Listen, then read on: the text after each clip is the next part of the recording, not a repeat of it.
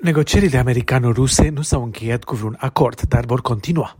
Într-un interviu la CNN, purtătorul de cuvânt al Kremlinului, Dmitri Peskov, a refuzat să precizeze o dată limită, dar a reiterat poziția Rusiei că nu poate accepta ceea ce percepe a fi amenințări de securitate din partea Alianței Nord-Atlantice.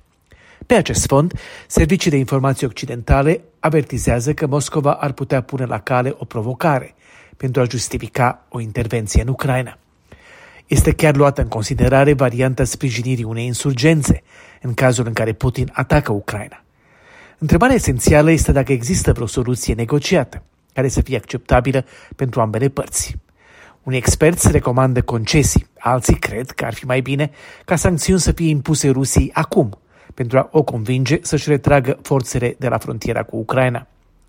Așa cum se crede că Putin le-ar fi spus diplomaților săi în noiembrie, liderul de la Kremlin pare să fie convins că doar tensiune va face Occidentul să ia Rusia în serios, ceea ce poate explica ce se întâmplă acum.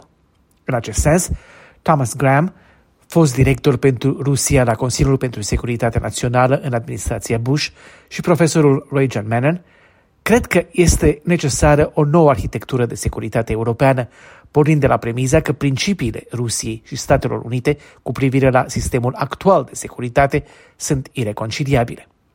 Autorii cred că un mecanism prea larg de negociere nu poate duce la rezultate, mai ales pentru că Rusia ține să negocieze doar cu America, considerând că asta îi validează statutul de supraputere la care Putin ține. În acest sens, experții respectivi recomandă reluarea formulelor de dialog periodic bilateral și internațional, cu scopul principal de a reclădi măsuri de întărire a încrederii reciproce care au avut de suferit în ultimii ani. Unul dintre scopuri trebuie să fie evitarea unor incidente periculoase cu potențial de escaladare, așa cum s-au produs în ultimii ani. Thomas Graham și Ray Mannon Cred că se poate ajunge la un acord cu privire la amplasarea de rachete cu raze medie de acțiune, considerând că acestea nu servesc o necesitate strategică pentru America. Astfel de înțelegeri, se arată în revista Politico, ar ajuta să se câștige timp. Autorii mai arată că continuând să respingă ideea limitării extinderii NATO și existenței unor sfere de influență, Occidentul ar putea totuși să accepte amânarea într-un orizont de timp a aderării unor țări ca Ucraina sau Gruzia, care oricum nu sunt pregătite să o facă.